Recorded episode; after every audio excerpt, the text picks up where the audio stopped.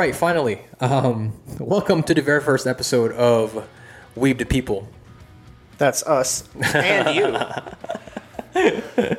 Guys, um, this is about our I think we did we did at least a dozen checks. We were fixing we're we're having some audio um, audio issues, so but we finally figured it out. So, welcome to the very first episode. Uh, I am your host. Uh, my name is Jay. Uh, let me introduce you to my co-host over here, sitting to the to my right, your left.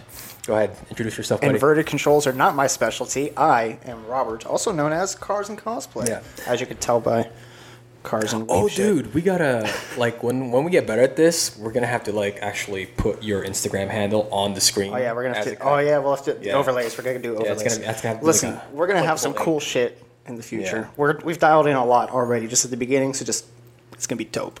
Well, if it wasn't already obvious enough by the name, uh, I think Anime. need- yeah, yeah, it's it's gonna be about anime mostly. It's gonna be mostly about anime. Uh, we might talk about some other things too, like I don't know, baking.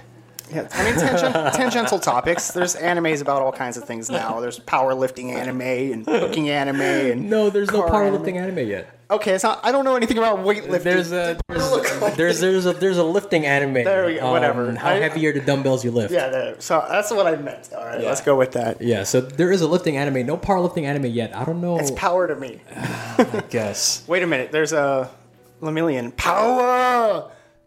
No, that's not. Is that Lemillion? Yeah.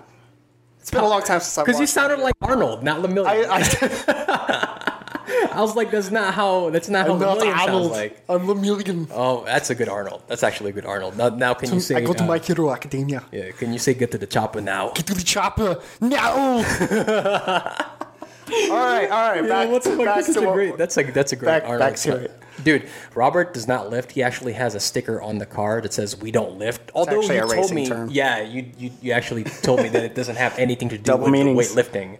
Um, it actually has something to do with the lift of the car. The right? throttle. Like, oh, okay. I thought it had something to do with like off the ground. I mean, you don't want lift on that either. Oh, okay. But no, you don't lift off the throttle. In other words, you just full send it, everything, floor it, and go. Shit. Well, despite the fact that he doesn't really lift, that was a very good, good Arnold Schwarzenegger impression. I must say.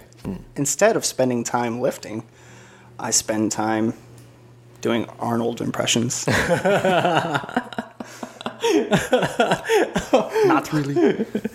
Oh my gosh. Well, I mean, I guess you could idolize Arnold Schwarzenegger without having to lift at all. I mean, he was a decent action movie superhero. T2, baby. Yeah. Dun dun dun dun dun. Oh shit. Okay. See, we already got on the tangent, Welcome to the podcast, guys. guys.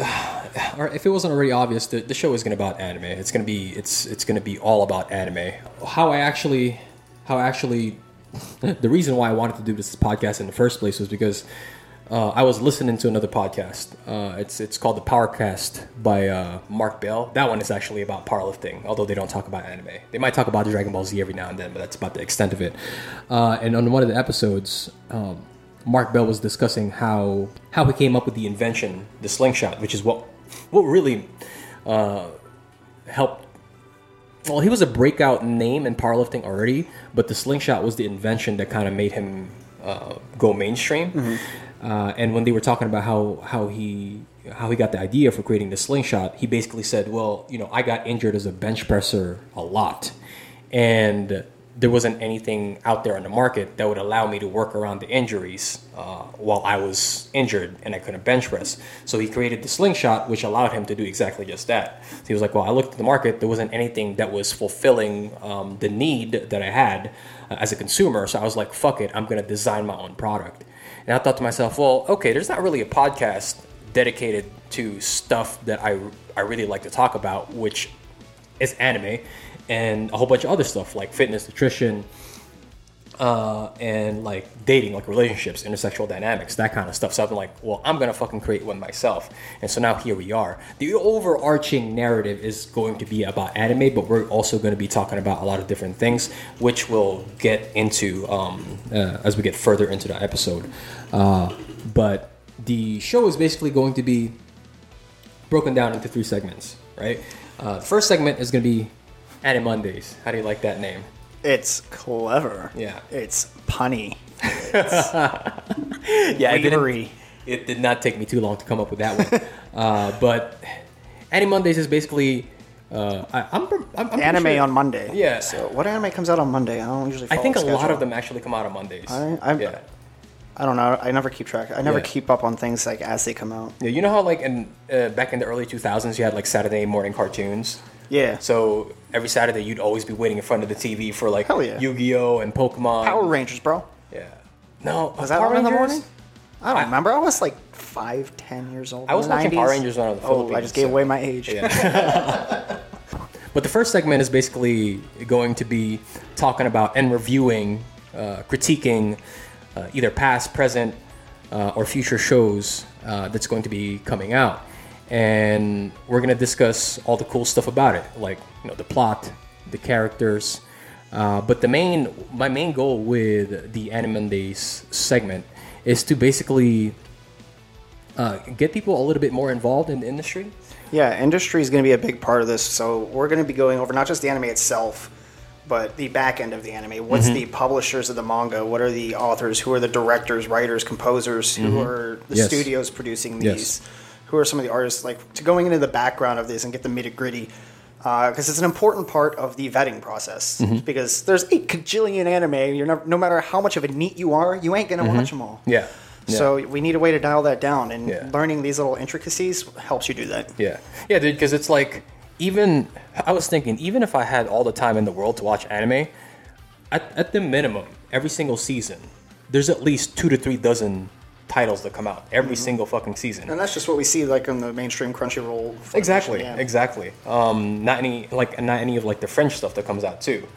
Uh, and you, there's only so much time you have you're going to be able to spend to watch these new series uh, because you know we have responsibilities outside of being weebs, right? Like eating so that you can continue being Yes. a weeb for slightly longer. And working so you can pay for the Crunchyroll subscriptions. you pay for Crunchyroll? Whoa. I'm kidding. I pay for my Crunchyroll. Pay for my Crunchyroll. like you joke. Like how did you manage that? How did you get a free Crunchyroll? no, but somebody did hack my account from France once. Oh no, dude! You know what? I think people used to finesse. There used to be a way to finesse Crunchyroll because I think They had the guest passes. the guest Yeah. Mm-hmm. passes, yeah, exactly, like two day guest passes, and then people would just be sharing the damn guest pass. Yeah. I don't know if that's still a thing, but I don't a- know. I never shared my guest passes. It was I one way to finesse Crunchyroll, but um, but yeah, like there's there's there's only so much time that you could spend watching uh, anime. As much as we like anime, we've got responsibilities outside of being weebs, right? We've got work, right, to pay for the Crunchyroll subscriptions. Like we said, uh, we like some of us have relationships, right? Significant others. Some of us might have kids, you know, and and despite what people think, weebs actually do have a social life. Yeah, I mean, we wouldn't have cosplay conventions and all these weekend events. Uh, I mean, especially here in the local area, there's events almost every weekend. And if weebs weren't social creatures, as antisocial as weebs tend to be with their social anxieties, um, they wouldn't exist. Yeah, yeah. I think people tend to forget that weebs are people too. That sucks. Yeah, we're, also Being people, people, guys. I mean. Uh, yeah. So, like, uh, like my buddy Robert was talking about, uh, we want to give you guys a vetting criteria so that you can sift through all of these different titles that come out every single season because there's there's a lot that comes out. Uh, and what I've noticed, even with really staunch anime uh, fans, is that they have a very surface level uh, understanding uh, of, of the industry, right? They know the titles that they want to watch, Yeah. right? They know the characters, they know the plots, but I'll, I'll come up to somebody like, hey, do you know the manga who wrote this work? Like the new, the new, like the the, the new kid in the block, right? The hot new kid, kid in the block, uh, Jujutsu, Jujutsu Kaisen, uh, right? JJK. Yeah. Uh, a lot of people aren't gonna know that one that was a manga prior to becoming animated, and it's been a manga for quite a while. Yeah. Uh-huh. And probably not many people are gonna know who the author is, what what magazine was published. I would say in. with this one, they definitely wouldn't know. They probably wouldn't know what magazine. I think the only magazine most weebs know is Shonen Jump. Mm-hmm. yeah, yeah, Um, but I would say this one, I think most people, not most, but a lot of the weebs do know there's a manga for this one because there's plenty of people who got it got so much hype uh, for the Mm-hmm. Yes. Mm-hmm. anime that people went like, I need more. So it's one of the few I think that people did go and dive into the manga for. But a lot, I think your point stands for a lot of the other anime where it's Yeah. like source material. What's source yeah. Like material? what's source material, right? Yeah. Everybody always asks, "What's the sauce?" Yeah. but then They say it ironically, but then it's like, wait a minute, no, no, it's- what is Yeah. it though? What- yeah. Is it Alfredo? Marinara? I don't. Is? I am? I actually don't a big fan of pesto, man. I love pesto. It's Pesto. it's because of all the It's, oil. in it's it. okay, but Alfredo's my go-to. Yeah. Alfredo's good if done correctly, but you know. Yeah. You know why? It's like the fattiest sauce.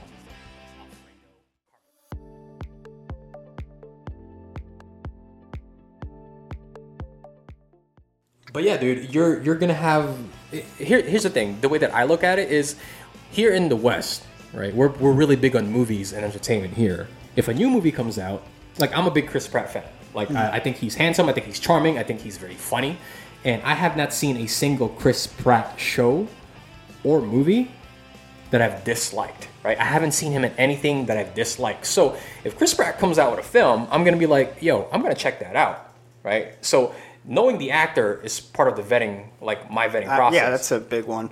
And I think a lot of you probably do this already. Maybe some of you don't even realize it. Where just like you said, like, oh, here's it, I don't know anything about this movie, but I know I like that actor, so I'm going to go check it out. And it's the same thing with anime. Um, you look, uh, voice actors, Steve Blum, we all know. As soon as I see his name in something, I'm like, Yep. Mm-hmm. I'm interested. Uh, and the same thing goes not just with actors, but directors, right? Uh, and composers. So if I see like Shinichiro Watanabe and Yoko Kanno, on Dude, the name, yeah, yeah. I know it's going to be a masterpiece. Yeah. I'm going to watch it. It doesn't Yeah. matter. It's going to be Yeah. good. Uh, Yeah.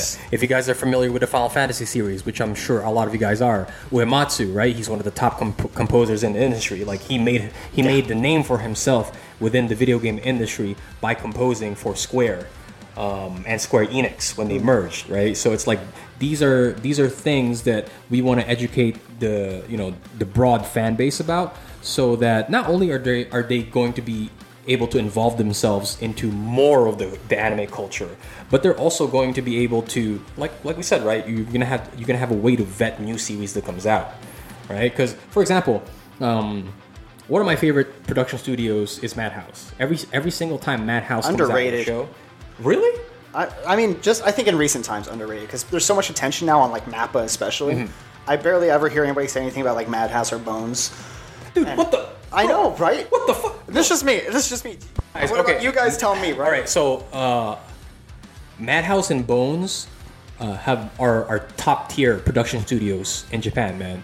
Some of the best animated, uh, like some of some of the some of the best works that have transitioned into anime were produced by Madhouse. So if, if, if I if I look at the the the, the oncoming uh, series for the next season, right, and I see okay, Madhouse produced this, bro, like I'm, it's gonna be on my list because you know that it's probably gonna be a big budget type of show, right? If they're gonna get, they're gonna get at least twelve episodes and possibly two.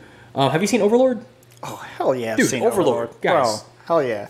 bro? Some, some it's like one of those isekais that it's a lot like other isekais, but just the animation of it and the battle scenes is so it's it's so it's so aesthetically pleasing to watch that even if the plot doesn't really get too too deep, it's still it's still a pleasure to watch it, right?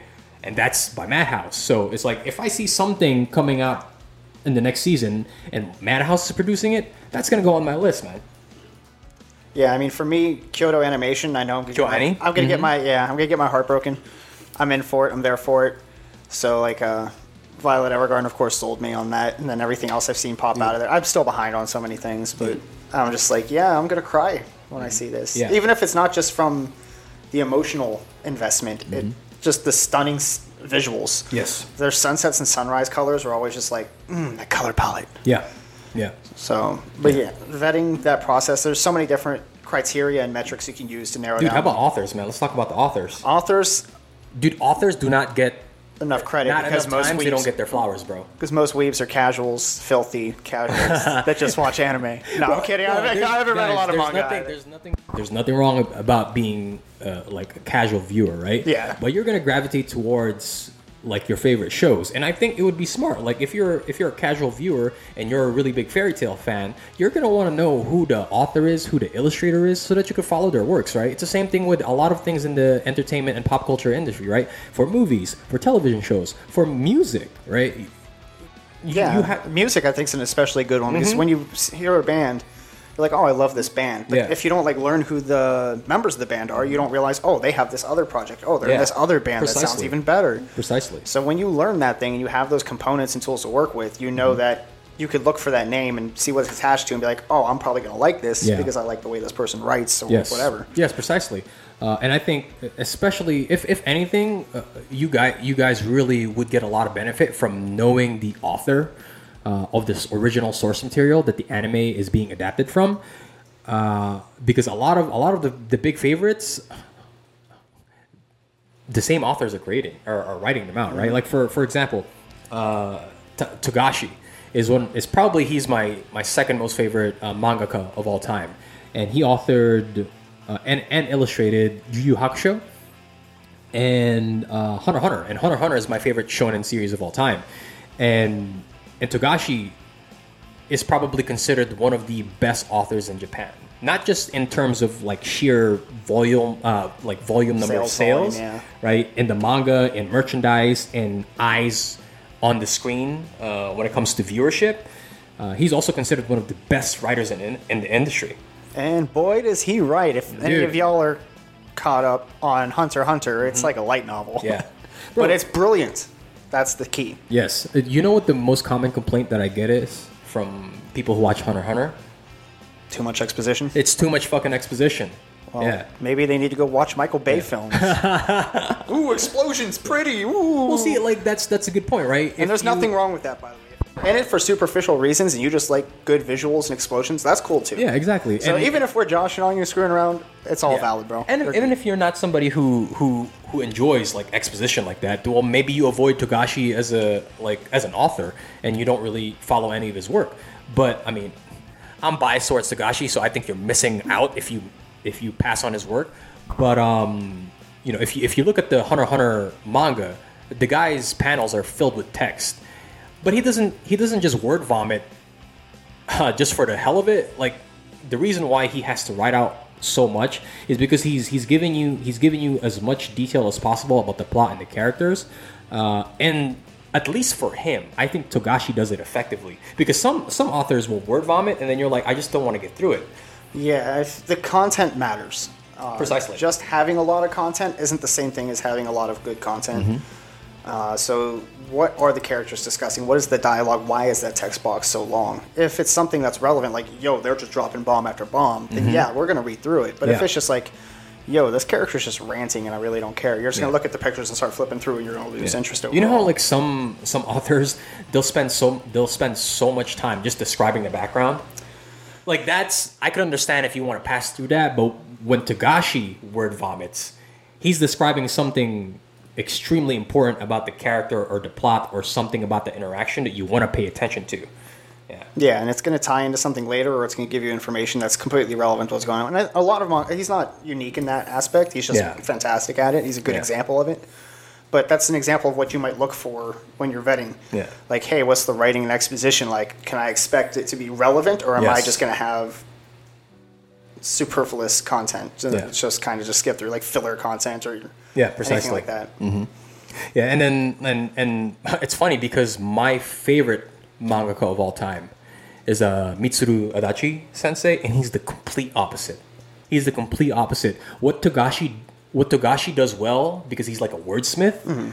Adachi, I've heard somebody describe Adachi Sensei as somebody who's good with economy of emotion. Like he doesn't good have phrase. he doesn't have his characters don't have to say much to tell a lot right? They can speak very little, but tell you so much. Yes. Right? From how they look at each other, like it's body language, like a touch, a look, something along those lines. And and it's like he's he's really good at communicating the human condition. And he's really good at communicating relationships between people without having to say much. And that's what really helped me gravitate towards his work. So he's complete opposite of of um of Togashi, Yeah. right? He's economy of emotion. The the the less words, the better. Yeah, um, similar vein, uh, Kentaro Miura, um, unfortunately, has passed, as Can you remind me? many of um, you know. I am certainly going to remind you right yeah. now. Uh, Berserk. Oh yes, a yes, lot yes, of the emotion I never actually got content- into Berserk, so Well, I'm going to make you. I'm going to make you too, all of you, and you, and you. You no, don't hide from me. You too. Wow, that was cringe. But uh, yeah, a lot of it is his. He's known for his art. It's impeccable. I don't think I've seen better art in manga, at least on a consistent level. Like there's manga where I see like a frame that's really good, but Kentaro's art through and through every frame is incredible, mm-hmm. and it conveys so much. So even without dialogue, you can be like, "Wow, this character is hurting emotionally. Wow, this character is going through it right now." Mm-hmm. Because it could show so much expression, and so he doesn't need a lot of dialogue there's a lot of variety in what you sort through, what you choose, but knowing the writing style and who wrote it, who's doing the authorship, who's doing the illustrations, is going to help you narrow that down. Yeah, yeah. Like if you guys are big fans of uh, Death Note, uh, I, I guarantee you, uh, not a lot of people know that that was a duo that created that series. Yeah, It's actually often duos is very Yeah. common. Different author, different illustrator. Yeah, that's very common. It's it's it's crazy because uh, they actually have a, another work called Bakuman, and I Man. I think it tells. I'm not I'm not exactly sure of their history, but I think they they wrote Bakuman to tell their story because Bakuman is about a duo. One's a writer, one's an illustrator, and how they combine forces to get into Jump Yeah, I think it's uh, and become the top title in Jump, the top Yeah. author and illustrator in Shonen Jump. yeah, I don't think it's about them specifically so much as the industry as a generalization. Yeah. um, because it's and I really like that in anime too when they convey things about real life. Like I think it was a New Game Plus I saw, and um, There's a show called New Game Plus. That's it's not an isekai. okay. This girl graduates from college and she goes into uh, game engineering, and she's like doing software development and coding, and it's a lot of the same stuff that real life people do. It Mm-hmm. doesn't glamorize like it glamorizes somewhat, but there's parts where it's like, oh wow, I have to sleep in the office because I've been at this for 14 hours, Dude. and the deadline's tomorrow. Yeah. So it shows like the ugly, realistic side of things, the Yes. code failing and things not going right, and I love when that realism is put Yeah. into things like that. Yeah. Yeah, I think Bakuman was so great because it, it really illuminated exactly just how difficult it is to not only get into Shonen Jump, but to maintain a top position. You know, because like people in, in the show, spoilers, uh, both both the writer and the illustrator go through a really difficult time. There there are multiple times when they're knocked off the top ten list and Jump, and you would you would not believe exactly uh, how much mangakas struggle in Japan because the, the top guy gets paid big money. And just because you're in the top 10, you think, oh, this guy's in the top 10, he's probably also making a decent decent living. If you're not top one, two, or three, like you're not making any money. You're getting you're getting eyeballs on you, but you're not making any Yeah, money. It's very similar to the music scene in here Precisely, in the US, yeah. where the top artists you hear on the radio are making bank, but every other artist, even if you see them have a million views on Spotify, they're probably making chump change. Mm-hmm. yeah, they're making chunk change. They might get by, and that's about it. Yeah, yeah. So that's what I really love about Bakuman because it really eliminated ex- illuminated exactly what these people go through. I really suggest it because then I really suggest you watch it if you have not seen the series because it really does show you. Uh, it gets you involved within the industry. Yeah. Right, and and that's what that's I, I would say that that was one of the shows that really made me want to find out more about the industry as a whole because I'm like, yo, these guys, these guys are these guys are putting in not just uh, they're not doing it just for a quick buck. Like these guys are actually doing it because they love it, and a lot of these guys, even though they're not making any money, they're doing it because just how like how profoundly they they have an attachment to the For the medium. sake of art. Exactly, art for the sake of art. That's why it gets me really upset. And here's the thing. Here's another thing. Here's one of the biggest reasons why I really want to, you know, involve you guys a little bit more in the industry, is because a lot of people. I'm sure you've gotten it before, where if, if you're a little bit older, like we are, like I'm 30, I'm 31. I gave my age around earlier when I said I was 10 in the 90s. So Yeah. um, I was also 10. It was at no, the I was. it was I at the end of the 90s I was 10 so- in 2000. yeah, so. just a little bit off. I can't claim it. Uh, but I'm sure if you're a little bit older, uh, you'll have people come up to you and they're like, "Yo, why are you watching that? It's just a cartoon." Or like, "Why are you so serious about it? It's just a cartoon." When people in the West call it just a cartoon, I'm like, "Bro, it's different mediums." Number one, Bruh. Uh, but it really irks me because that's like that's like going up to a painter who does like abstract art and telling that person like why are you so serious about why are you so serious about this? Why are you why do you have a career about this? You're just you're splashing color onto a canvas. Okay, but some people do just splash color in a canvas. Yeah. when it sucks, they call it abstract art. But but you get my you get my point though, right? Yeah, It's like when somebody comes up to you and so like, why are you taking this so seriously? It's just a cartoon. It's like if if you actually if you read it, right? If you read the source material, Yeah. Uh, authors like Togashi, authors like Adachi, and Togashi, these guys are extremely profound writers. Yes. And that's why their work resonates with so many people. We were talking about Adachi the other day, right? If you Yeah. look if you look at the rankings in um, in Jump of their best selling their best selling titles of all time, every single title is a shonen title, right? It's a battle manga. It's a battle manga that's turned been adapted to a battle anime. Just right? like how Michael Bay hits. Yes, right. It's like it's it's it's a it's, a coming of age adventure story, right? It's a, it's the it's the hero's journey story, right? That's what dominates Mm. The hero's top journey of Jump, formula, yeah. Right. We're talking about uh, One Piece, right? One Piece has dominated that number one spot for a long time. I don't think anybody's catching One Piece. Not anytime soon. Uh, Naruto, Demon Slayer. Demon Slayer. Uh, who else is on? Who else is on top of it? I haven't Bleach. I think Bleach is on top. Is it still up there? Bleach Fairy Tail. Yes, I think. Bleach is at least Bleach is in the top ten. But who's got the number ten spot? It's Adachi Your boy. Mitsuru. It's Adachi Mitsuru with Touch. And and Touch is a very mature like it's it's about high schoolers, but it deals with very mature themes. Adachi as a writer, he always deals in very mature themes. It's a coming of age story at at its foundation, but he, he deals with his characters always deal with some kind of tragedy, whether it's death, um, a loss of a it, it, it might be like a loss of a family member, like a loss of your high school sweetheart, your middle school sweetheart. Uh, and his characters are always having to battle with authority as they're also having to deal with all of the bullshit that a regular junior high high school student has to go through when they're entering that age right? I think everybody knows remembers when they were in high school and they think the world was ending. So all of that is compounded by the fact that they're also having to deal with a death in the family a death of a loved one uh, dealing with like you know there's a conflict with authority in the school something along those lines and then not only that adachi is well known for creating um, he's uh, people think of Adachi as a as a sports mangaka but sports always just forms the background of his work. Uh, it's his work all it, it's a at its base like the background is sports but it's a coming of age story. And he likes to put his characters in a baseball scenario. Um, i think it's pretty obvious that anybody knows his, his work. Adachi is a very big fan of baseball and his characters always play baseball. So not only is he dealing with all that oh not only is his characters dealing with all that stuff now you put that character into a sports environment. Well, now I have to worry about practice too, right? I have to worry about being the leader for my team. I have to worry about uh, getting to the the Koshien, which is a big deal in Japan. It's like the high school uh, High baseball school in general is a big deal in Japan. Yeah, so high school yeah, baseball. It really goes through the, the, the dynamics of youth. It's not just Mm-hmm. a here's the one topic we're going to focus on. Uh, and I think speaking of focusing on topics, Yeah. we're going to hit an intermission.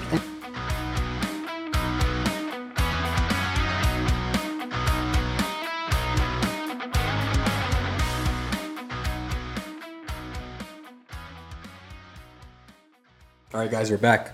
well, almost back. Ah. See, the real truth of that intermission is this: Oh yes, I needed chalky milk. there's actually vodka in there. Well, no, I would never put vodka in milk. I would, Yeah. I would never do that. Not even. Is it today April first? No, it's the second. I would not even on April first would I do that. Yeah, but no. What the point that I was trying to make with Adachi is that, uh, despite the fact that the top spots in Jump are don- dominated by Battle Shonen, you've got somebody who's dealing with extremely extremely mature themes with, that usually go over people's heads. Uh, and he's that number ten spot, dude. He's broken over hundred million cop, uh, hundred million sales in Jump, and and and that's a, that says a lot about the quality of his writing. It, it says that not only that not only does it resonate with a lot of people, um, it's probably be, it, it resonates with a lot of people probably because it speaks a lot to the human condition. And so like people can fuck like you, you fuck with it, right? Hmm. You know when when when you're watching something and you're like, yo, that really hit me in the feels. Like that's a Adachi. Yeah, and Yeah. you said hundred million. A hundred million. To put that in top perspective- 10, top ten is a hundred million. To put that in perspective, that's almost a third of the U.S. I think Japan's population is roughly 130 million. So that's enough sales to almost one per. Population. yeah, one per. Put- yeah. I mean, obviously that's not how the sales are counted, but just to put that in perspective of how many that is, yeah. that's impressive Yeah. for any mangaka. And uh, I, I want to tell you guys this too. I'm going to give Adachi more of his flowers because he fucking deserves it. Uh, a lot of the top 10 mangas were either developed in the early 2000s, written in the early 2000s, or now. So that's when anime and manga become a lot more mainstream. Yeah. Touch Especially was written in the back in the 80s. I think Touch was in the like, late 80s. Yeah, which means most of those sales either accumulated in post where his story remained relevant, Mm-hmm. or they were so popular that pre-internet they sold that many in a small Yep. population yeah. area. Yeah, dude. I I remember one writer uh, talking about Adachi, and he said that even now, I think this was like mid, maybe this was like in 2016 or so, and he was talking about Adachi. He said that even now, uh, everybody knows the character of uh, Kazuya and Tatsuya in Japan. That's how much of an impression that series uh, left on people. It's like you'll still find the merchandise from those two characters in Japan now, and it's been like 30 years. yeah, that's wild, and Yeah. uh, that's actually an interesting topic too. Is the difference between the East and the West? Hmm. Uh, because a lot of people I remember would complain that an anime didn't get a second season or something, and in the U.S. it was super popular. Yeah. And then, but in Japan it was a it was a bust. Yep. No one cared. And Japan goes off Japan's market. They're not worried about the U.S. market. Yeah. Because we're a much, even though like now it's gotten more mainstream and there's a lot more sales out here, it still pales in comparison to what the market is in Japan. Yeah. So their priority is their market, the market that they're going to get the most sales in. So Mm-hmm. then when it's like, oh, it's not, it's doing so well here. That's from your perspective. Yes. Mm-hmm. It's often not the accurate answer. Yeah. So it might not be congruent. The, yeah. the popularity might not be congruent uh, with, with Japan. Yeah, which also explains why some anime are still around today. That people are like, "Oh, I don't even watch that. I don't know anybody that watches that. Why is it so big?" Like a Case Closed. I Mm-hmm. Yeah, know like Case three Closed, people. bro, yeah. I know like three people that watch. I love Case Closed, Yeah. but it's got Love over a thousand Closed. episodes Yeah. now. Over a thousand, I think over a thousand chapters in the manga too. I think so. Yeah. Yeah. So Yeah. it's like it's going for a reason. It's not just one market sustaining anything. It's certainly one of the longest running series. I think um, uh, Hajime no Ippo is also one. that's been going on a long time. Yeah. Uh, there's another one. There's a really old one that's been going on for a long time. There is. Oh, there's One Piece, of course. I mean, Berserk was going since the late '80s, but it was very slow going. yeah, so if you're going time wise, it was going for like 30 years. yeah. And see, that's another thing, right? It's like if you guys know the studio that's, that's producing it, like for example, if Madhouse is producing a series, you're you're probably going to be confident that it's going to get at least at least one or two, especially if the response here in the West and the response uh, to the anime is positive in general. It's definitely going to get a, a second season because Madhouse is a big budget studio. Big budgets are nice Mm-hmm. budgets. Yeah, exactly. So that's basically going to uh, that's going to be the gist of well, I say gist, but I didn't say jizz. He did. Now he said, I said jizz. gist. Okay. Well, he said just first, but then he did say Yeah. But that's basically going to be the gist of the Anime Monday segment uh, of our podcast. Uh, and we're gonna have. Uh, I- I'm planning to have three in total. Robert is gonna be the mainstay co-host for the first segment. The second segment is gonna be a waifu Wednesday uh, segment, right?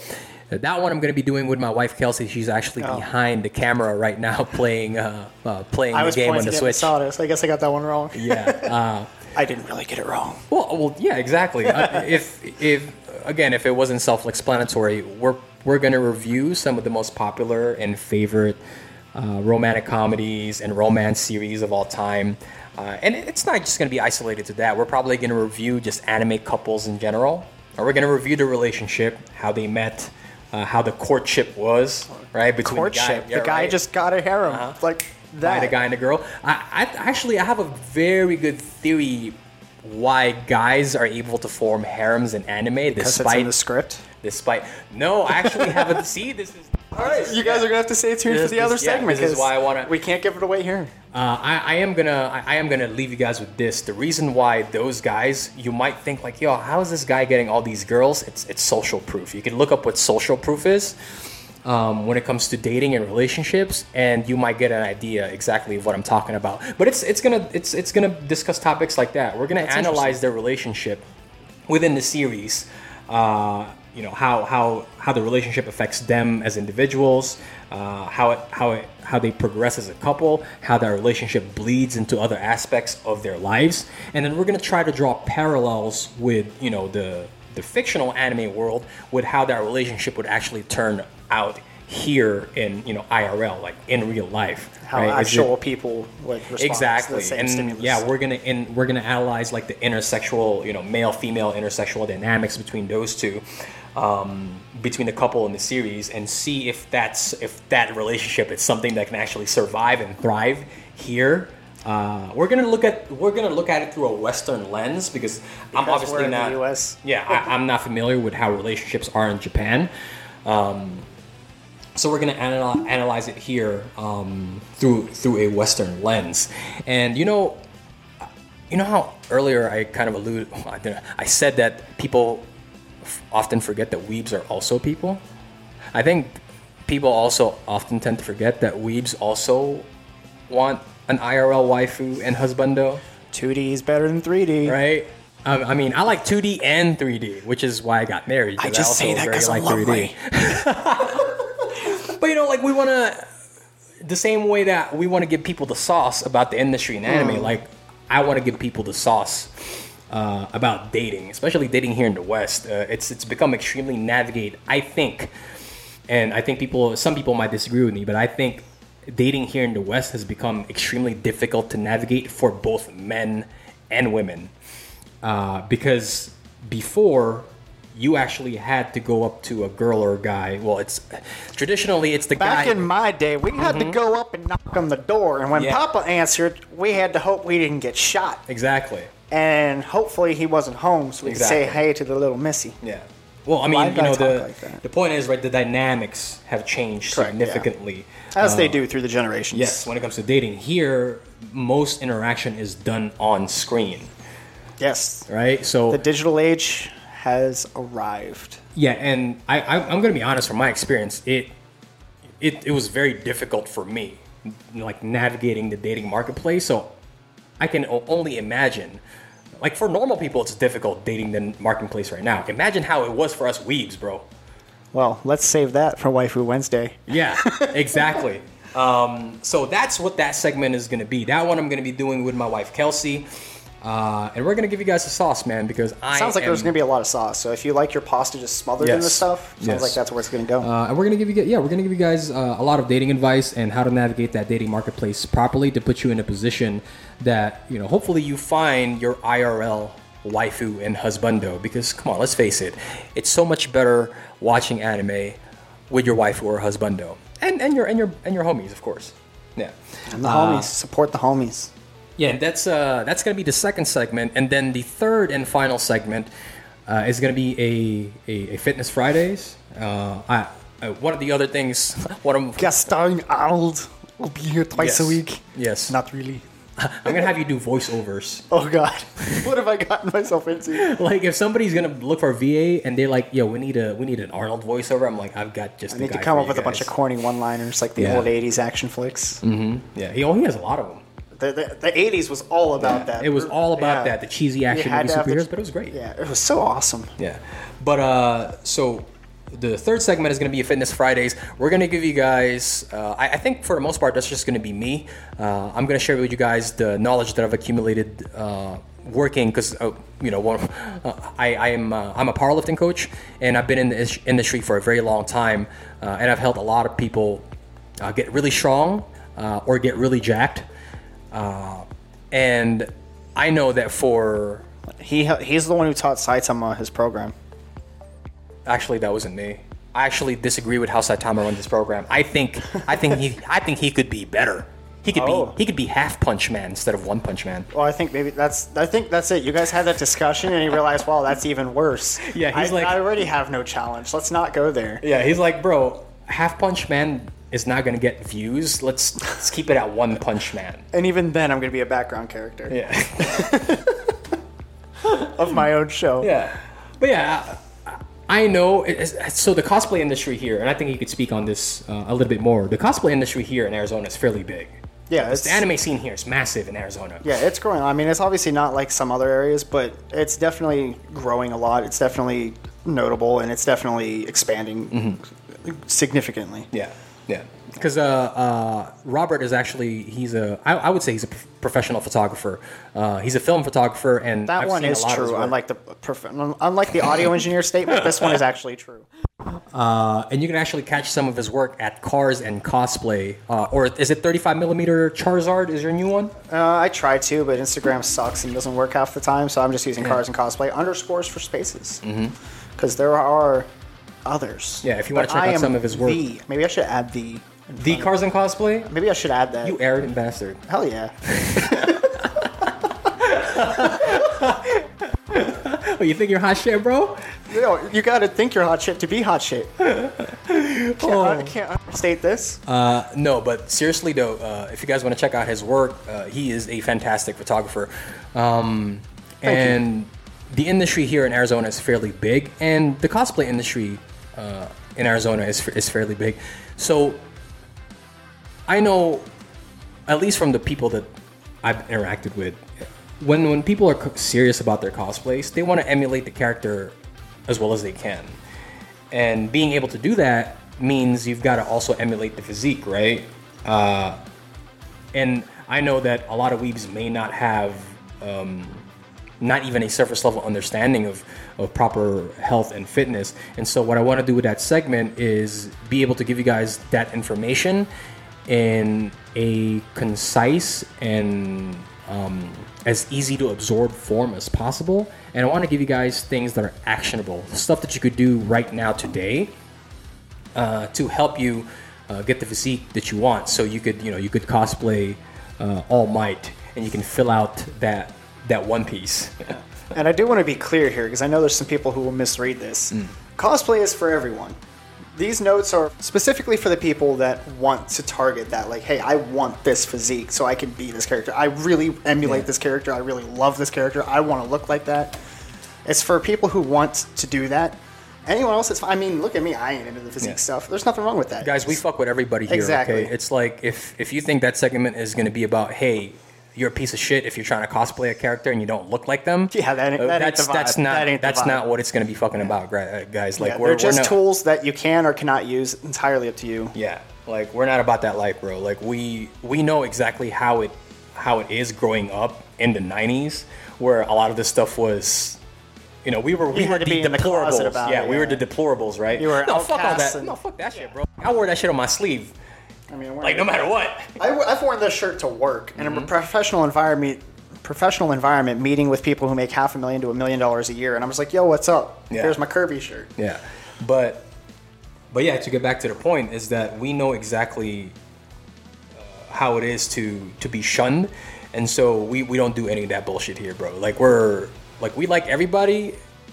If you treat us well and you treat others well, like we fuck with you. Yeah. Uh, so that segment is not going to be like, hey, like you should look like this if you're in a cosplay. Like no, like Robert said, we're the, the goal is to give you guys the tools to use so that if you did want to emulate your character, if you want it to be as true to the character as possible, then you have the tools to fucking do that. Uh, and that's what that segment is, is, is, is going to be about, is to give you guys the tools when it comes to fitness, when it comes to nutrition, when it comes to health, both physically, mentally, and emotionally, so that you can you can get the progress and you get the results that you want.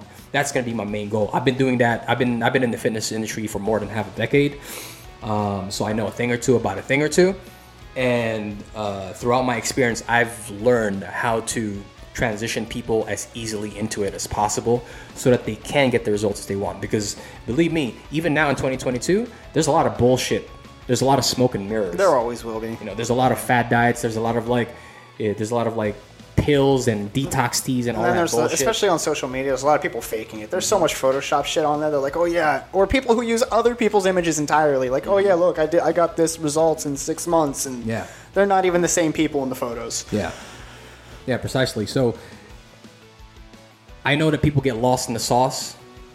Man, You like this is how a we managed we podcast. managed sauce. I we were able to manage. We might have to rename in the sauce podcast, yeah. in all three segments. But people get lost in the sauce when it comes to fitness and nutrition because there's so much information out there. So what I'm gonna do for you guys is I'm gonna tell you exactly, like, it's not gonna be a one size fits all, but I'm gonna give you options that may work for you. So that you can filter out the bullshit. The same way that I want to give you guys a tool, tools to filter out those titles in the series that you may not want to invest time in when you're watching a show. Uh, so that's what that third segment is going to be, Fitness Fridays. Um, and who knows, maybe maybe we'll get Robert into fitness just yet. Let's sigh.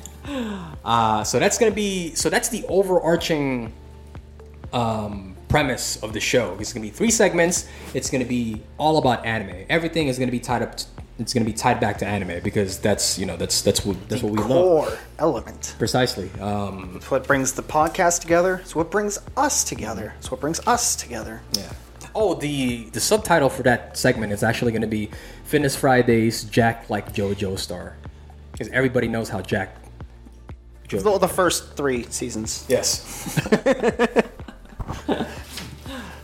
But the other ones are still, you know, fit. Is fit. There's a variety of fitness. Yeah. Well, okay. So now that we're, we're through that, I thought we'd actually do something fun. We're gonna do a little, a short Q and A here, uh, so that you can get to know me and Robert a little bit more. Uh, so we came up with, I think there's a total of five questions um, dealing with things like how we got into anime in the first place. Five questions. Uh, so we could, you know, we, we get to got, we get to know, um, you guys get to know us a little bit better. Yeah, where we're coming from in this podcast, what our basis is, where helps you give you some perspective. Yeah. So uh, I'm gonna I'm gonna start off with the first question. Uh, how did you get into anime, Robert? Well, I got into anime originally in the mid '90s. Um, Golden era. Well, it was at the beginning. Of, Yeah. The '80s was 80s good. had a That's lot of what good. Mm-hmm. I think that was the build up to the golden era. Uh, so the Silver Age golden era, maybe. Mm-hmm. That sounds good. That's, we'll go with that. But uh, it wasn't. yeah. Silver Age All Might.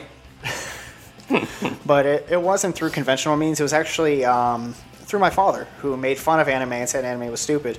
But he grew up watching um, He's like stupid.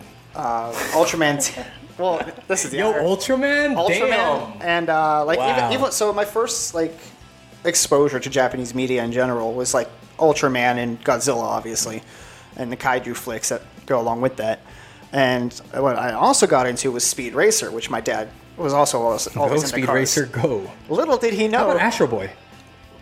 Astro Boy I know of, but that's later on in life. But getting into it was Speed Racer. That's what started, which my dad introduced me to, not knowing that was anime. Granted, it was before anime was called anime, because I don't think that term really came into play until I think the 80s.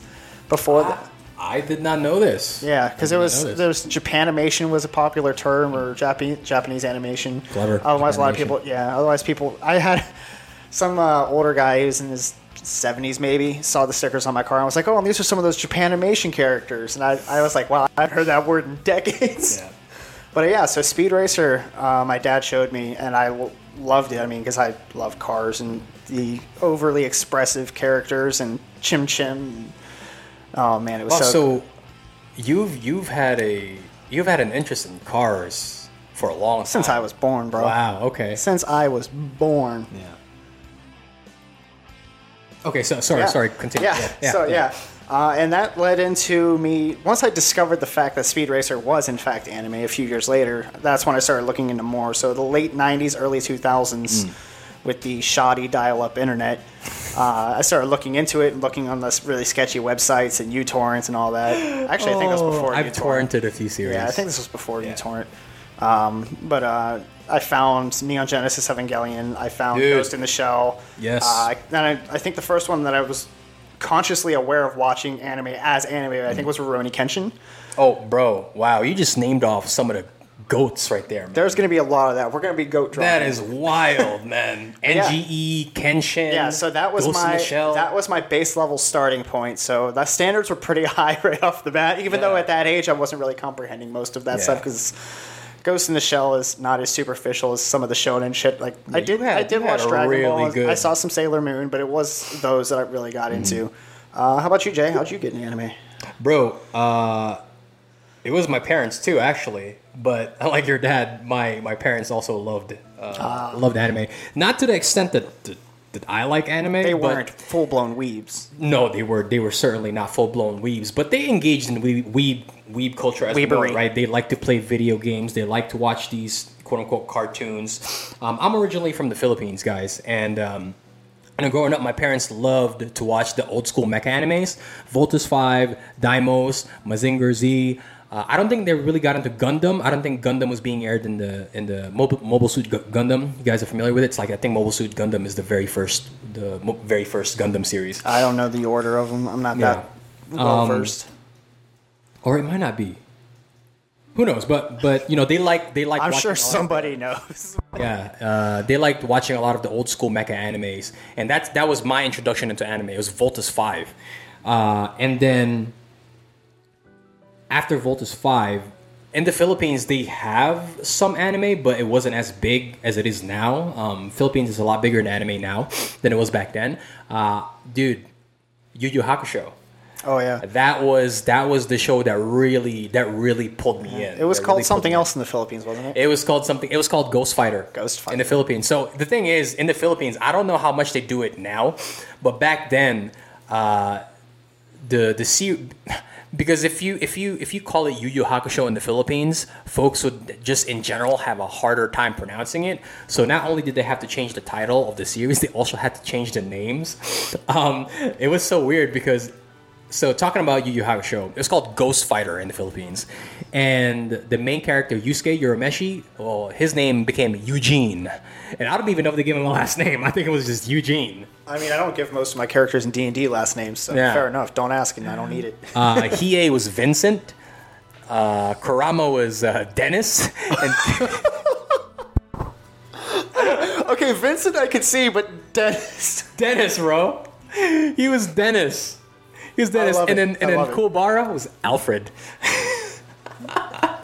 I forgot what Keiko was. Um, but Keiko's was also Jennifer. I think. I think Keiko was Jennifer. I, I might don't quote me on that. I know for sure the, the names of the first four, but uh, I I don't I can't remember Keiko. I can't remember Botan. Oh. Um, do you remember the, Do you remember his sensei's name? Yusuke's. Chucky. Uh, Genkai. Genkai. Oh, Genkai. Yeah. Uh, he was. Uh, oh, she. Sorry. Genkai is a. Genkai was a, as a lady. Dude, I remember when when when we found out Genkai was actually a girl because we saw her in her young form. It's like, oh my. God. she was hot. Choked a little bit there. the memory was uh, Yeah. coming back up. Um, but Genkai was uh, Master Jeremiah, and then um, and then the Demon Lord's son was Master Jericho. It was, it was hilarious, man. The the stuff that they translated into, into Tagalog. localization is an Yeah, odd part of translations. It's it can be funky. Yeah. Dude, you wanna you wanna hear a funny story about Yu Yu Hakusho? Yes. So uh, back in the this was like when I was six years old in the Philippines, growing up, uh, and even back then in the '90s, there was such a thing called fan service. Uh, there was a thing called uh, what, what is it when people create their own stories out of the character? Fan fiction? Fan fiction. Yeah. There was fan fiction, and there was shipping, right? Oh yeah. Oh man, that goes back. I mean, it's Um, not surprising, but damn. Yeah, but uh, so in, in the Philippines, because Yu Yu Hakusho was such a popular show, uh, they had these little trading cards. They were called teks. Right? You buy them for one peso for a pack, and there's like 20 in a pack. And you'd get a lot of concept art from from the show itself, or either scenes from the show itself, right? And I remember this one this this uh, one teks card, right? It had a it had a picture of Hiei and uh, Kurama. Hiei was on front of the card, and Kurama was behind him.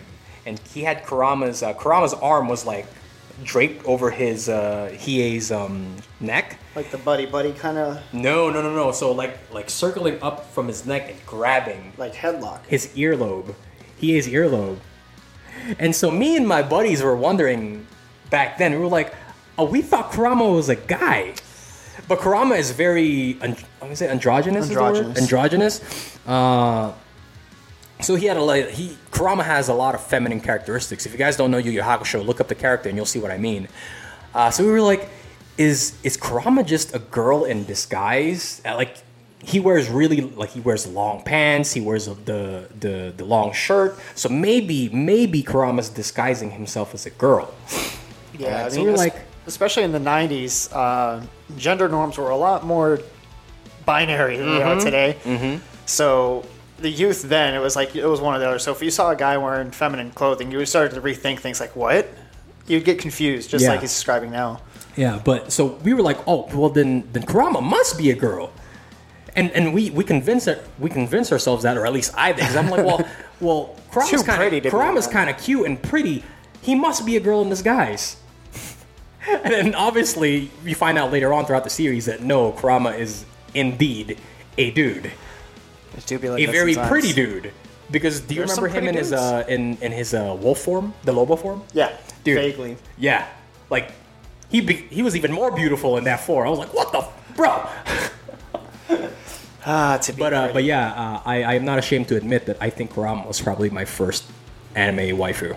But he actually turned out to be a husbando. that's a fun story. I like A that. husbando, I yeah. like it. so yeah, that was uh, I wanted to share that little story with you guys because, uh, yeah, I, I thought that was pretty funny. I think it's great. Yeah, but um, but yeah, that's that's how I got into anime. And then when I moved here to the states, I got much more into it because my my best friend Ray, he was actually also very into anime, and he introduced me to my my then favorite series, uh, Neon Genesis Evangelion. He introduced you to what we now know today as depression and anxiety. Yes, yeah, like we'll probably break down NGE at Oh, some I'm point, sure guys. we'll end up doing a whole damn episode on there's it. there's a there's a very good reason why NGE is kind of heralded as one of the greatest series of all times. If you guys have not watched it, I highly recommend it. It's a at its core, it's like a mecha. You know, on the surface, Superficially, it's a mecha Superficially, anime, it's a mecha anime. Uh, but you go, you peel back the layers, and you really start to realize that this thing deals a lot with depression, with anxiety. Yeah, with trauma and um, trauma. struggles with mental Ill- illnesses and Yeah. just the emotional states of people in different situations Yeah. and the relationships between Yeah, people going yeah. through those different yep, situations. relationships between like Yeah. child and parent. Yeah. Right. Would would would uh, Gendo and uh, and they're not going to be Yeah. Mm-hmm. healthy relationships because just like real life, when people are messed up and they get in a relationship, it's usually going to be a messed up relationship if they're not working on resolving things. And Yeah. Neon Genesis is not about resolving things. Actually, Yeah. that's not true. Yeah. I, not- I'll, I guess I'll spoil it because it's like 30 years old now. Spoilers, guys. But uh, the ending of the initial series is uh, acceptance. Yes, that's exactly what it is. It's Yeah. acceptance. Yeah. A lot of people were puzzled about it. I remember in the early years, especially when I was younger, everybody's like, I don't understand what happened there. But it was about Shinji being able to accept himself and that he can look out for himself and that it's worth caring about himself. Yeah. Uh, so it does end, and it, well, depending on your context, because the mental states of everybody is so fucked up in that The thing is, a lot of people bag on Shinji, and NG is one of those series that the more you, the, the more you watch it, the more layers get peeled back. Yeah. And the more you appreciate it, because watching that get, shit the more a, life you experience, and the more you look back at Yes, it. The more like, you can Oh, I understand this now. Yeah. Wow, that's Yes. rough. uh, and and NGE is one of those series, and because like when you're when you're young and you're watching it, you like the robots. Yeah, when I was yeah, when I was a kid, it didn't I didn't register any of that. Mm-hmm. It wasn't until I was like in my twenties and watched it again that I was like, the fuck, dude. This shit hits hard. Yeah. Yeah. Uh, and Shinji, for as much as people bag on him, you know that there's that meme that goes around, just get in the There's fucking so robot many Shinji. Yeah. Right? And then so many people actually- are like, oh, I don't get Shinji's problem. I would have gotten him the robot. But like, have you ever been neglected Yeah. and used as a tool? Yes. And then the person who ne- neglects you and uses a tool tells you to do something, you're not going to want to do it. It's Yes, not precisely. a positive association Precisely. anymore. Yeah. Shinji is actually one of the most well-written male leads in anime ever. Painfully realistic to somebody going through Extremely painfully kind of realistic. Yeah. Because here, here's here's the thing, right? Uh, I'm, I'm- we're not gonna go and get too too far into it, but. I just wanna I just wanna give Shinji his flowers. Is that you, you know how pe- when people ask like why I, having a kid, for example, right? You know, people ask, well, why did that guy not step up to the plate and take his responsibilities as a dad, right? Like, why is he deadbeat dad? And uh, I think, I think that the answer to that question is easy. Is because taking responsibility is fucking difficult. Yeah. Right. The most obvious thing to do is almost is almost always the easiest thing to do. Yeah. So the right question is why why doesn't why why doesn't somebody take on the responsibility? The question is why do they? Yeah. Right, because it's it's harder to do it than it difficult. is not to. Yeah. Yeah. So and that and that's Shinji, right? When when his dad is screaming at him, "Get in the fucking robot, Shinji." He's he's a 14 year old kid. He just wants a relationship with his father, Mm-hmm. and now his father asks him, "You you get on this pilot because our other pilot can't sync well with the with the Eva, Yeah. and and we might die." right? Is it Third Impact? It was Third Impact. they're trying to avoid. Yeah, they're trying Third to avoid Impact. the third impact. So all the responsibilities. So now he's just throwing it. Oh, the whole world is on your shoulders. And this kid's Mm-hmm. Yeah. like, why do I care about the world when you don't even care about me? yeah. So Yeah. it's and he and, and he and he fucking got got in that robot. So it's like he chose to do the, to do the hard thing. Yeah. So, it, like I said, right? Like we're gonna get this yeah, is the, so let's let's save that. these are the kinds of these on. are the kind of conversations that that we want to have with you guys and with each other, obviously. Mm-hmm. Yeah, and at some point, we're definitely going to be doing some uh, viewer input, listener Yes. input. Mm-hmm. Uh, definitely bring in some topics, maybe some live Q and A's in the future. That'd be cool. Mm-hmm. Uh, but yeah, man, that's that. That's basically my intro into anime. Like it, it was my parents, and then when I came here to the states, it was my best friend that really pulled me into it. And and you know, it, after that, it's it's history. Yeah, I'm 31 and I'm still going strong. Like I'm never gonna outgrow this shit. So now that you have that history, what are some of the ones that have stuck with you? What are your favorites? Oh, dude. Uh, I, I think I've already geeked out enough about Togashi Yeah. and Adachi here. Uh, so my favorite, my favorite shonen series of all time is a cross game. It's uh, it's by Mitsuru Adachi. Uh, I highly, it's a, it's I highly recommend it. It- if I haven't said enough about Adachi, um, I don't know how much how much more I can I can I can say about him. But definitely check out Cross Game. Uh, Togashi Sensei is uh, one of my favorite authors of all time, second only to Adachi. Uh, so Hunter Hunter, uh, Yu Yu Hakusho, uh, I would say those are my, my, my top favorite series of all time. Uh, it would be Yu Yu Hakusho. It would be Cross Game number one. Number two, I actually have a list here. It, would- it, it would be it would be cross game, and then number two spot would go to Hunter Hunter, and then number three spot I would say would be a tie. It's very difficult because it used to belong to NGE, but One Punch Man worked worked its way up there, and then uh, uh, My Hero uh, Academia BNHA. Uh, I don't know yet if JJK will have the depth of writing that Have you been following the manga? no, I have not. I, I've, yes. sta- I've started. I- I will let I've you know, yes. Okay. Okay. Yes. Okay. So so JJK might work its way up there, but it's a tie between those three for my number Okay. three spot. It would be NGE, BNHA, and, and One Punch Man because I think the quality of writing is is is there. Is, is Alright. there. How about you, bro? All right, so mine, a lot of these come from the Golden Age. Um, the trio for me, I don't have a number assignment. I can't commit to that. Uh, Cowboy Bebop. Oh, I can, bro. Yeah, I mean, can. Cowboy Bebop, I guess I would put at the top spot. Uh, but after that, everything's ambiguous. But Cowboy Bebop, Trigun, and Samurai Champloo are the trifecta for me. Damn. Yeah, right? What Right? the heck? That is one hell of a list. Those three are mandatory, by the way. Bro, you have to watch yeah, them. my goodness. And then it's Berserk, as, as far as manga goes, Berserk and Vagabond are big Dude, series for me. Vagabond is. Uh, thanks very- for the recommendation. Very philosophical, very well written, very impre- very interesting. 'Cause it starts off like you look at it like, oh, it's gonna be like samurais and fighting. Nah, man, Yeah. it's so much deeper than that. Yeah. Uh, but also uh, for comedies, Full Metal Panic and Gintama, Oh, dude. so fun. See, that's the thing when you when now when you're when you're branching out into comedies, Hmm. I think it, it makes it. So I would say like if we're if we're gonna if we're gonna have comedy up there, I think Devil's a part timer.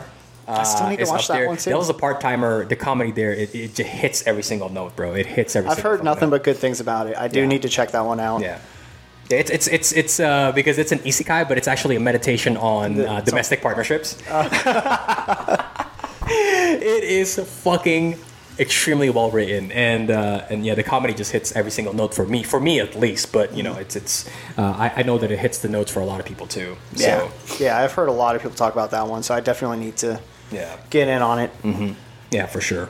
Uh, oh, and I would I would say runner up. I have a runner up, Parasyte the Maxim. It's comedy?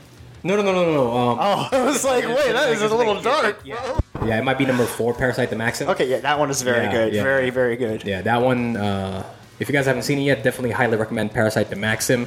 It, what I really like, like about it is because it kind of explores, you know, uh, what happens now when these creatures that come in, they were predators, but they're starting to develop a consciousness. Yeah. And so, then what, are you, are they just predators now? Yeah. Or do you do you have to treat them differently? it's it's interesting because there's plenty of anime and manga and other stories about self-reflection on humans and their existence, but Mm-hmm. And when another creature comes in and yes. then they're like, "Oh, hey, what's our role?" Because humans can establish, we already have an established existence, but when Yes. Mm-hmm. another creature comes in and they've done nothing but hunt on instinct, Yeah. and now they're developing consciousness, what happens from there? Yeah, if you guys are familiar at all, you know, like there's a lot of stories about AI and robots like that where if if the AI have is no so mouth and I must well- scream. Yeah, but if like the AI is so well developed, what happens now when the AI starts forming something of a consciousness, right? Now you have to now you have to battle with the fact that well, do we extend human rights to the AI because they now have a consciousness, mm-hmm. or are they still just machines? Mm-hmm. Yeah. Right. Parasyte the Maxim deals with a lot of a lot of those issues, Mm-hmm. which is why I think it's it's probably going to be one of my runner-ups. Yeah, and it does it from both perspectives, both of Yes. that of the Mhm. parasite and the human. Yes.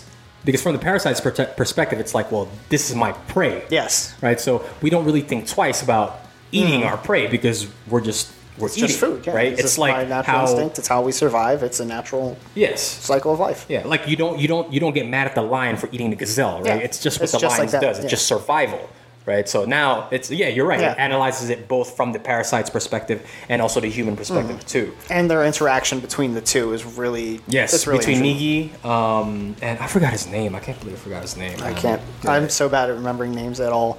But Yeah. Mm. you know whose name I do remember? Violet Evergarden. Oh yes, Violet. oh man. Uh, here we You're- go. yeah, you Yes, know- that's that's a good segue into the third question. Uh, waifus, man. Yes. You guys know this is gonna come up. This is going to come up, and I'm sure we'll debate it. We'll, we'll probably have some shit def- debates on waifus. Mm-hmm. Yes. But uh, if you All want to know my waifu, it's Violet Evergarden. Yeah. I don't even have to think about it. Hands down, she's phenomenal, and she makes me cry in good and bad ways.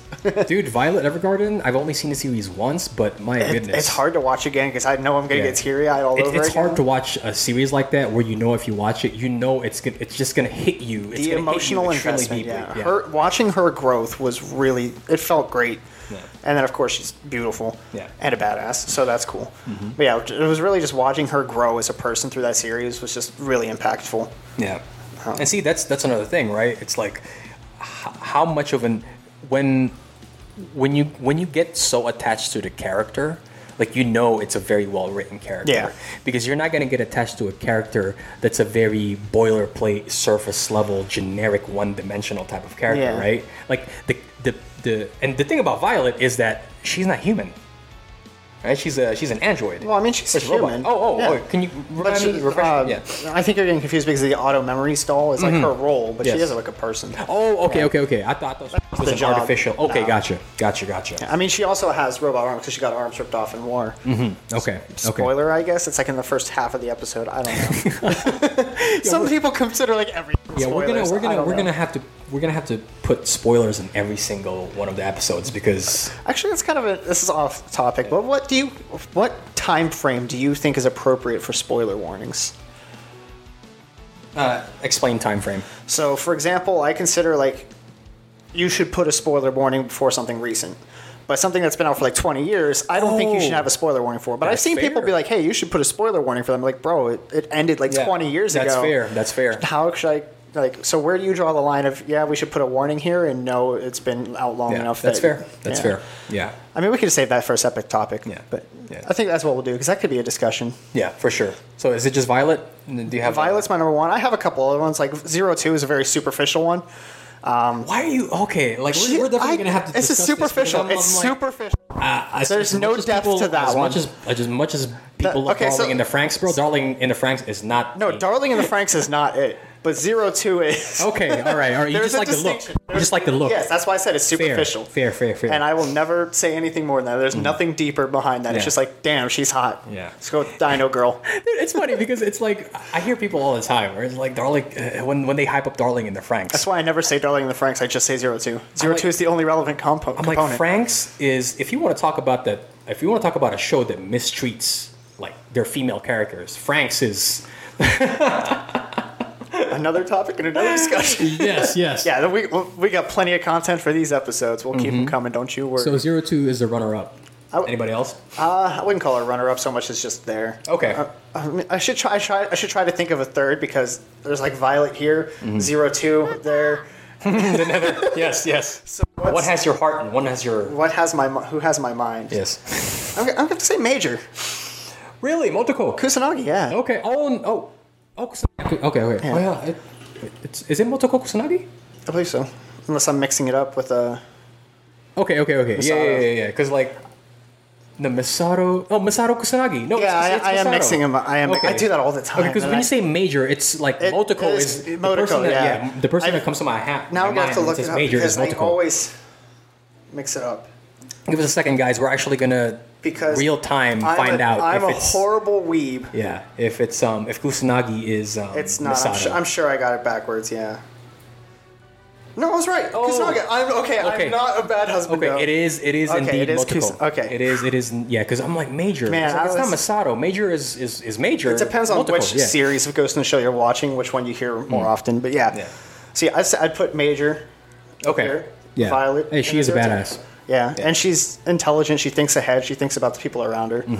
And Ghost in the Shell is a deeper series than Mm-hmm. Oh, Darling yeah. in the Franxx could ever It be. is. Yeah, exactly. Darling in the Franxx is one of those things that you watch because of the fan service. It is pure, unadulterated fan service. When I saw how they positioned Oh themselves my in, the, in the in the That's damn just cockpit, how they sit in cockpit. I was like, bro, come on, man. They're they're like you.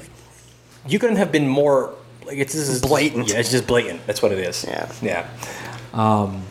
So, that's it. One, I, two, I'm. I'm assuming you got one here on the table already for your. Oh, actually, you know what? All right, guys. You know, as much as I, I as much as I love Toga. Oh, no. Toga is actually I like Toga because I, I'm I gravitate towards the like the crazy ass The- female the characters. yanderes? I like the yanderes, man. I like the yanderes. That's why, despite unpopular opinion, I am actually I like Mami in um, uh, Rent a Girlfriend.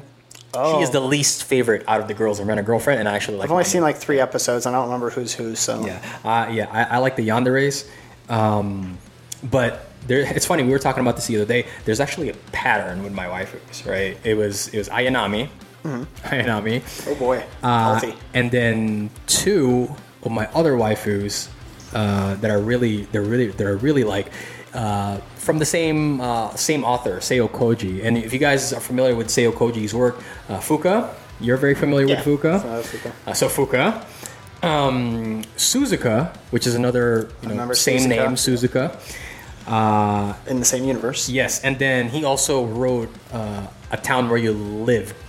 Kimimachi is the shorthand, I think. I think the longhand is Kimi no Iru Machi, a town where you live. But it's also known as the town where you rage because if you guys know anything about Koji Sensei, he has a he has a talent for pissing his audience the fuck off because the relationships that Koji creates, it's like you want to talk about toxic relationships. this guy is the number one guy for writing toxic relationships, oh, and, and and you watch his characters interact with each other, and you're just beating your you're just like beating yourself over the head and like want to smash the screen because he's like, bro. It's pissing me off how they're treating each other, but I can't stop watching it, man. It's like a fucking telenovela. I mean, yeah, it, it is. Yeah, It is. he's well known for that, bro. He is like, he is he's well known in the Yeah, industry. because I remember pissing people when I was off. Mm-hmm. watching Suzuka, I was just like, "What the fuck is this? Why?" And it wasn't in the bad way. What the fuck is Yeah. this? But it was because I stuck to it. I was like, I have to see this through. But man, did it hurt. Um, but yeah, but my number one is uh, uh, Aoba from uh, Cross Game, which obviously I'm coincidentally from my favorite anime series of all time. But I if you guys wonder if one has to do with the other. no, I, it's just I think I, it- it's funny because there's a pattern. When I when I wrote mine down, I was like, "There's a pattern here." There are girls with short hair. Three of them have blue hair. Three of them have blue hair. Yeah, Fuka, Suzuka, and Rei all. Mhm, and Rei all have blue hair. And then uh, Aoba's the only outlier. Al, uh, Aoba's a brunette, or it might it might just be black. See, I have purple, blonde, and pink, Yeah. so I've spread it out. Yes. yeah, it's like the tomboyish kind of sporty. Like that's the characters that I gravitate towards too. so I'm, I have a diversity in mine. But Yeah, but uh, it would my number one spot would definitely have to go to to Aoba. Aoba. Uh, all right, number four, favorite opening and favorite ending. Oh man, so I don't have a singular favorite opening or ending, but I do have some highlights. Uh, of course, Tank from Cowboy Bebop. Bro, Even people who don't like jazz fucking jam that shit. Uh, the opening to Watamote, a cringe as fuck show that hits a little too hard for social anxiety. Guys, Watamote is, dude. If you It's talk- better than it should be. it's better than it has any right to be. Dude, But the opening, fire. Absolute Yeah. fire. Um, one of my favorite endings, I really like Lithium Flower from Ghost in the Shell. I think it was from the um, standalone complex. I can't remember. Yeah, standalone Yeah. complex. Yeah. Uh, and then Bleach and Full Metal both have bangers across Oh, the dude. board. Uh, asterisk. so many bangers. Right, So Asterisk. both of both of those series probably have the most consistent bangers. Which one's your favorite Full Metal OP? Full Metal? There's there's a lot, but I don't even know, man. That's why I just left it in general because I was like, there's a lot of them. Picking one, I don't dude. Ready Steady Go for sure. Rewrite. That's a dope- Sure. those are- oh, um, I think it's called Yui. I think it's Yui is the artist. Again, is Oh, the okay. track. Again is the track. Yeah, Yeah. again is one of my favorite Yeah, tracks from. I think that's one that everybody, like even people who aren't familiar with Full Metal, probably Yes. heard that one. Uh, and then recently, Lost in Paradise with Jujutsu Kaisen. I think that was a There you banger. go. Yeah. So as far as modern stuff goes, I'm gonna have to give it to Jujutsu Kaisen yeah, for having a couple of bangers. bro. Yeah. But yeah, there's a lot of good ones out there. Those are just some of my highlights. Hmm. There's so many cool tracks. What are some of the cool tracks you've come across? Bro, I've got to give it up. Give it up. My favorite opening of all time is Cruel Angel's Thesis. NG, Classic. bro. It's like You can't go wrong. dude, every single time I only hear, didn't say it because somebody else was definitely going to say it. I mean, dude, it's just it's just so hype. I have every, ev if I'm down, I'm gonna I'm gonna listen to Cruel Angel's Thesis, man. If I need to hit a more hard set in the gym, Oh, man. yeah, I'm gonna I'm listening to Cruel Angel's Brutal. Thesis. Yeah. And uh, as far as ending, they're actually I have two favorite ending theme songs, both from the same show, uh, Food Wars, Shokugeki no Soma, uh, a Spice. It's funny, bro. My last powerlifting meet, my last fucking deadlift attempt, I was rocking out to Spice. That's amazing. That is fantastic. yeah, it was it was because like my like my so my my buddies know me that I'm I'm, I'm a very calm lifter. Like a lot of lifters are very aggressive, especially when they're competing. Yeah. Um, when they have to hit the platform, but I'm a very calm lifter. Like if my heart rate is elevated, I can't perform to the best of my abilities. Uh, but man, third attempt deadlift, I put spice on, and I was like, I was jumping all over the place, man. And then second one is uh, also from, like I said, from Food Wars. Uh, I forgot which one came first. I think Spice was the second one, and then Sachan no Sexy Curry. a really fun, Is upbeat curry song. sexy? Curry, se- I love, I love curry, man. I don't think I've ever actually had curry. Really, we've got to we've got to take you to a good curry spot. There's a I mean, few I good don't curry like spots spicy here. foods usually, so that's part of why. So the thing with a good curry spot is you can ask for the mild version. Mm-hmm. Uh, so you can always ask for mild, non-spicy, and, and not all curry is spicy. yeah, it's just a stereotype because I don't know any better. Yeah, we've got to take you. There's actually a really good curry spot here. Probably the best curry spot I've ever been to. It's Damn. here in, in Tempe. It's called um, Curry Corner. Curry. Yeah, they're a little hole in the wall mom and pop shop, and Dude, some of them hole in the walls, Yeah. bro. If you're ever in a town, Like a you're not glory hole? like if you're ever traveling in a town you're not familiar with, you just missed it. you want to stay away from glory holes. I didn't miss it. I did not miss it. You want to stay away from glory holes. But if you look for just the mom and pop restaurant, it looks like a rundown, cheaper building. That's Yeah. probably the best food in town. Yeah, yeah, for sure. Uh, but we got to take you to a good, good curry spot, uh, curry spot, curry corner for sure. I I mean, are you, I mean, bro? You like anime, man? Like Japanese folks love curry. Just because I like anime and I'm a weeb doesn't mean I have to indulge in all of Japanese culture. I'm not that far in. I'm not a full-on weeb. How do you get a 100% completion rate, man?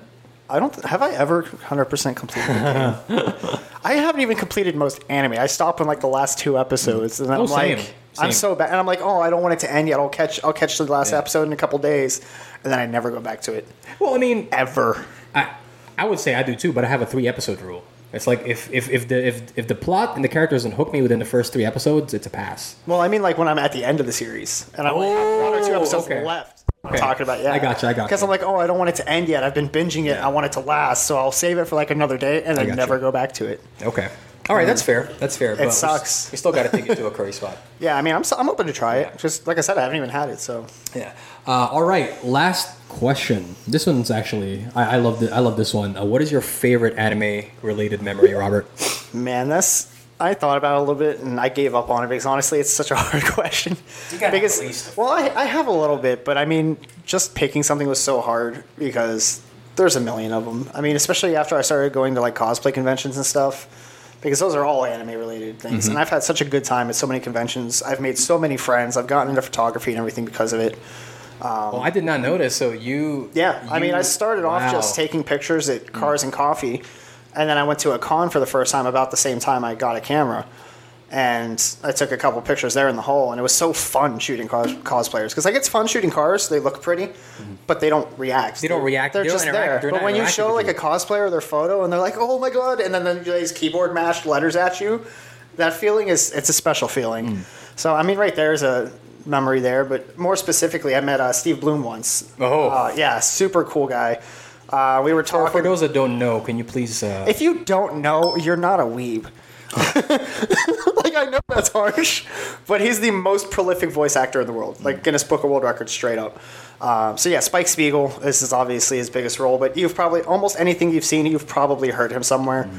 Uh, he's been in a lot of games, movies, shows, a lot of things. and It's for the for the for the young boys, Spike Spiegel is the main character of Cowboy Bebop. Man, either I'm really old or the weeb generation of today is just not what I thought it was. Bro, I'm being hey. a little judgmental. I'm not gonna lie. We're gonna educate you on how to become proper weebs. but yeah, because this will be educational then. Just if you call yourself a weeb because you've won to conventional ones and you watch Naruto and One Piece and Bleach and Fairy Tail, We're about to up your game. you gonna you're up level your up. game. But uh, yeah, so I met him. We were talking a little bit, and we discussed a couple of his roles. And I mentioned uh, Scryed or Escryed, if you want to pronounce it with the Bro, hyphens. you know how many people know about Like two in the like two. Yeah. I'm one of them. Yeah, and Steve Blum is one of them because I mentioned it, and he immediately, without any pause or hesitation, did a shell bullet line for me. no prompt whatsoever. He just got a smile on his face when I mentioned it and did the shell bullet, and I was like, "Bro!" And I was like, "Not only do you remember this thing from 20 years ago that nobody ever talks about, because everybody's obviously asking, bang." Right, Yeah. Is always. With, I think he actually has the tattoo of the voice line of bang. Nice. It's the like sound waves. Yeah. yeah. Uh, so yeah, and he did that, and I was just like, dude, this is so cool. Just unprompted, he did this voice line of a show I liked, and we had like this cool moment together. Yeah. And he was just so upbeat. His attitude was so great, and Yeah. I loved that. Yeah. Uh, you know who who I would love to meet? I don't know if you've ever watched G Gundam. I don't remember which. I've watched two or three different. Oh ones. I don't remember my gosh! Uh, so in in in in the series, uh, the English voice actor who I actually don't know the name of, uh, one of his uh, finishing moves is called Shining Finger. so every time he uses it, he yells it out, "Shining Finger!" That's an unspoken rule of anime. Is to use any powerful move, you have to shout the name of the move first. and I'm like, is, is that supposed to be like some kind of sexual innuendo? But I just It's probably just an odd It's- translation it's because fun some to say. things, yeah, some things in Japanese they're just like, wow, this is really cool. But then in American, we have different meanings or different insinuations Mm. of words, and we're like, wow, bro, that's a little messed up. But they, not everybody like from one language to another knows that. Mm. And then there's also translations where people intentionally are like, how can I slip this in here? Because you know, human Yeah. beings, we we fuck off. It's funny that you say that because Mazinger Z, one of the robot's moves is called breast fire. It literally translates to breast fire. now I'm having second thoughts about taking a sip of my chalky milk. Let me just have some breast fire real quick. yeah, it's called breast fire. Oh, it's hilarious. Um, I, I, I like that. That's a that's that's a cool memory, man. Yeah. Yeah, especially to meet somebody who's been in the industry forever and and who's made such an impact, especially here in the West, bro. Yeah. You know, he's so Oh, huge! known, yeah. I mean, Toonami, the voice of Toonami. If you watch voice Toonami, of Toonami, that's he's him. the voice yeah. of Toonami. Yeah, if, if you didn't connect, um, what was his name? Which one? Do you remember the Toonami robot's name? Oh. I do not. Yeah. But uh, another voice actor I actually met had a fun memory with. It was the voice actress of Asuka, the Japanese, the original voice. Oh, okay. Yeah. I actually like the the English VA Oscar. I think. Yeah, I do I think too. she's fantastic. But uh, I met the Japanese VA, and it was at the time I was actually studying Japanese Mm. pretty consistently. So I was able to make like basic conversation and stuff. And then when I went to one of her panels and she was speaking, the translator was talking in place of her, obviously. Yeah. And uh, she started getting like really excited about the subject she was talking on, so she was speaking faster, and the translator was kind of starting to hesitate. And I heard the um, I can't remember her name, the voice actress, the Seiyu for Asuka, and that makes me feel bad. oh, that's the word. Seiyu. Yeah. Say yeah. But she turned and uh, in Jap- she was like, "Oh, hey, are you okay?" in Japanese, and so I started laughing before it was translated. And uh, like when I was laughing, people like looked at me like, "Why are you laughing?" And then the hasn't even finished translator said, "Oh, she just asked me if it was okay because I couldn't keep up." Yeah. And then everybody else laughed, and I was like, "I'm ahead of the game, yay!" Wow. But I haven't studied Japanese in like four or five years, so Yeah. I don't know shit now. Yeah, I gave up when my sensei was like, "All right, time to learn kanji," and I was like, Yeah, kanji's rough. "You mean I gotta get each stroke just right, or else you mark me in the correct direction? in the correct direction in the like correct even order?" if you get the strokes right, you have to do it in the right direction and order. Like Yeah. god damn, So, some of these uh, characters have like twenty plus strokes. It's like yeah. So my respect to anybody who engages in, um, what, what is it called? Japanese. No, no, no, no, no. The um, Hongo? No, no, no. It, there's a there's a profession, right, where you're professional. Oh, script, calligraphy. calligraphy. There Yeah. you go. Um, really, props to anybody who. That's true. It did give me a Yeah. better appreciation for that. Yeah, because because writing, if you if you think if you think just learning the kanji is difficult, imagine having to write it properly. It, it's it is extremely extremely difficult. Uh, Language is already difficult enough, especially if you're trying to learn it when you're a little bit older. Yeah. Uh, so anybody who who has the patience and the tenacity to stick with a language like Japanese and learning uh, kanji, like props to you guys because that's not an easy language to learn. Yeah, the structure is completely different than English. The Yes, mhm. number system is different than English. Like there's like nothing that directly tra- you can't directly translate English and Mm-hmm. Japanese. Uh, it has to be literally interpreted, not literally translated. Um, yeah. So how about you? What kind of Oh, fancy man. memories you this, got? Uh, this one really st- stuck out to me. It's the one that always comes up in my head whenever I think what's my favorite memory, or or or just the most profound memory that I that I have when it comes to anime. Uh, when I was younger, this was back when I was living in Jersey still, and uh, yeah, I used to live in Jersey City, New Jersey. That's unfortunate. Mm-hmm. Yeah, very unfortunate. uh, but you know, I made a lot of good memories there. Met my best friend there. Met my my first mentor there. Uh, and uh, so I, I don't have. You know, I- I'm not gonna I'm not gonna bag on it bag bag on it too much, but um, when I was younger, when I was still in Jersey, I, I was a I was a much bigger fan of Pokemon than I am now. I'm still a big Pokemon fan, but I Oh, stopped you're playing using after Smash Up. yeah, yeah, critters and Smash Up. Yeah, uh, but um, I stopped playing after the fifth gen. Uh, but I'm still a big fan of Pokemon. But back then, I was a huge Pokemon fan, huge Yu-Gi-Oh fan, and my room was all Pokemon merchandise, posters, clothing, uh, the cards. Uh, you name it, you name it, I had it. And uh, I think this was when I was in my early teens. So I was already, I believe, I was I was either in eighth grade or about to enter high school, or I was already in high school. My mom came into my room, and she saw all this Pokemon merchandise, and she she told me, "Hey, aren't you worried that?" Or, or something along the lines of I can't remember exactly what she said, but it was something along the lines of Haven't you out- outgrown this already? Or like, aren't you worried that you're ever gonna outgrow this? And I straight up, I like I didn't even I didn't even like acknowledge that she was in the room. I was like, Ma, I'm never gonna out- outgrow this. I'm always going to love this, no matter what. And here we are. I'm 31 years old, and I still fucking love it. And Hosting a damn podcast about it. yes, and my love for it has just like has just it's it's become more profound, right? So, like you said, doing a podcast about it. Uh, if you guys if, if you guys would, would come to our house, you'd know immediately as soon as you walk into do- in the door. Even before you got in the door, there's an Itachi floor mat. Yeah, this is a weeb house, right? We have we have uh, one of my favorite pieces of, of artwork. I have a recreation of the Last Supper over our dinner table, and it's all of the shonen heroes.